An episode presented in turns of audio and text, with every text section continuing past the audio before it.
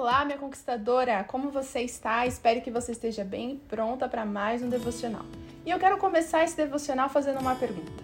Você se considera maduro o suficiente para reconhecer os seus erros e assim também não perder o foco do que você realmente precisa fazer?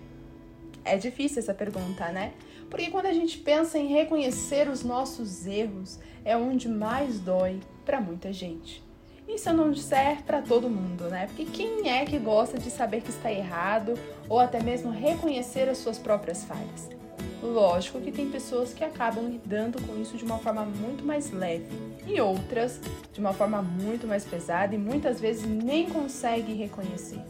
Mas é sobre isso que nós vamos meditar hoje. Quando nós queremos viver o propósito de Deus, nós também precisamos ser humildes o suficiente e até mesmo maduros o suficiente para reconhecer quando nós erramos porque muitas vezes, na sede ao pote ou até mesmo na vontade de realizar coisas, nós fazemos escolhas erradas, nós desviamos o nosso foco e até mesmo perdemos a atenção ou até desconectamos de Deus, e com isso nós perdemos totalmente o direcionamento do propósito.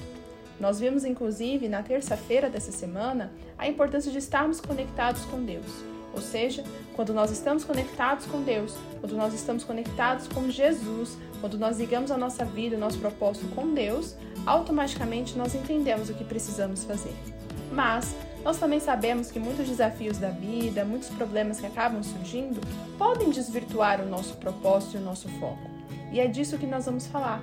Quando nós perdemos o foco ou quando nós desviamos o nosso olhar para outra direção e, consequentemente, cometemos erros, falhamos e até mesmo fazemos escolhas que não devem nos favorecer e que muitas vezes nos distanciam do propósito.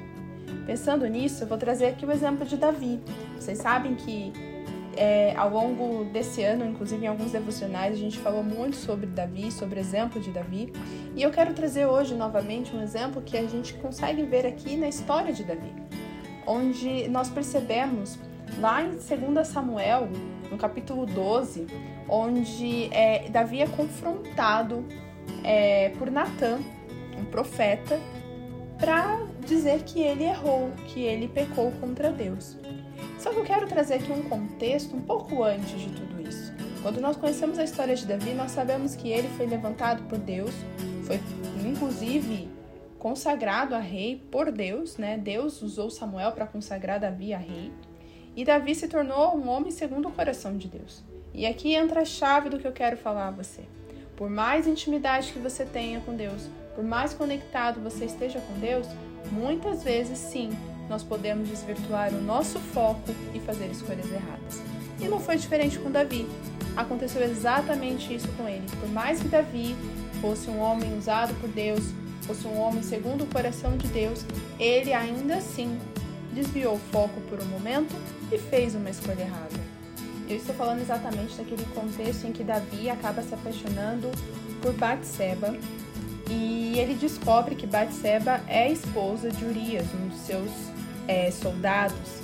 E Davi ele trama todo um, um, um plano por trás para que Urias morresse e, consequentemente, Batseba ficasse viúva e se tornasse sua esposa. Davi aqui ele tramou todo um plano para se sair bem. Ele usou inclusive do seu poder e autoridade como rei para se dar bem nesse sentido. E aqui a gente vê o egoísmo tomando conta do coração de Davi. Ele deixou a vontade dele falar mais alto e, consequentemente, Deus levantou Natã para enfrentar Davi e dizer a ele que ele estava errado. Aqui, Davi ele poderia olhar e falar assim: Você tá louco? Né? Você está falando que eu errei, eu sou rei. E aqui ele poderia, inclusive, prender Natan, usar o seu poder. Mas ali, o que me chama a atenção é que Davi não. Ele, por mais que tivesse toda a autoridade e poder, por mais que ele tivesse feito a escolha errada, inclusive, ele foi humilde o suficiente para reconhecer o seu erro. E lá em 2 Samuel 12, 13 diz assim: Então Davi disse: Eu pequei contra Deus. Olha só, Davi ele poderia usar qualquer argumento por ser rei, por ter todo o poder e domínio ali sobre os homens, mas ele reconheceu que acima dele existe Deus e que Deus não estava feliz com esse comportamento de Davi. E ele reconheceu o seu erro, a sua falha e que ele se desviou do propósito. E consequentemente, Davi ele reconheceu e disse: "Eu pequei contra Deus". E a Bíblia diz que Davi ele se entristeceu, ele se jogou perante a presença de Deus, é, pediu misericórdia de Deus e Deus o perdoou.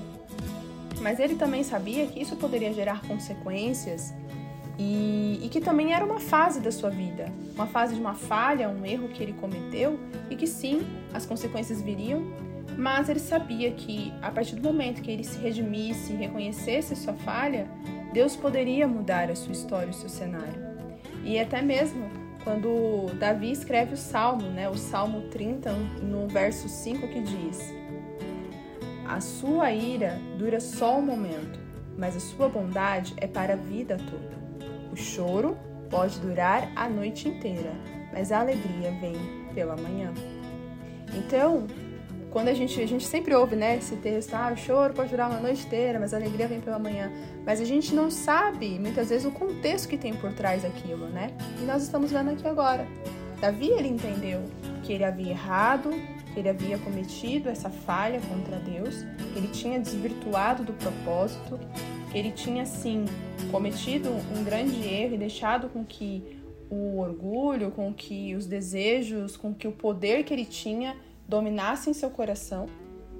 Mas ele não deixou com que isso cegasse até mesmo seu próprio entendimento.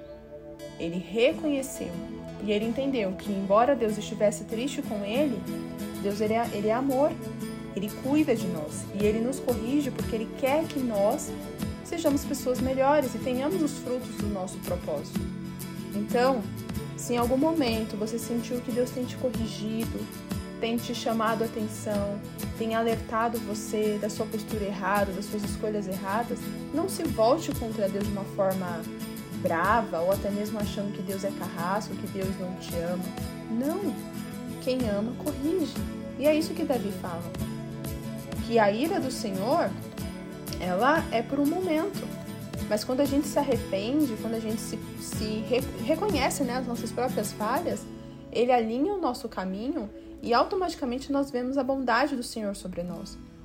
Porque quantos erros nós não cometemos, quantas falhas nós não cometemos, mas Deus ainda assim nos livrou de grandes ciladas, de armadilhas terríveis, para que nós tenhamos a oportunidade de viver o propósito que Ele tem para a nossa vida. Então, se talvez hoje você está se sentindo frustrada por alguma coisa, ou até mesmo percebeu que algum erro você tenha cometido ou uma escolha errada que você tenha feito, não se julgue por isso. Sabe? Não se martirize por isso. Mas entenda que sim, você errou, reconheça o seu erro. Peça perdão pelo seu erro. Se o seu erro foi contra Deus, peça perdão a Deus. Se o seu erro foi contra alguém, peça perdão àquela pessoa. Se seu erro foi contra você mesma, peça perdão para si mesma e, e entenda que a falha ela é humana, mas persistir no erro ou até mesmo ficar ali no erro, ignorar o teu erro, isso sim é algo terrível. Isso pode destruir, inclusive, os planos e os propósitos de Deus para a sua vida. Então, se você quer viver o propósito de Deus, entenda essa dimensão da importância de você alinhar o teu caminho com o caminho do Senhor.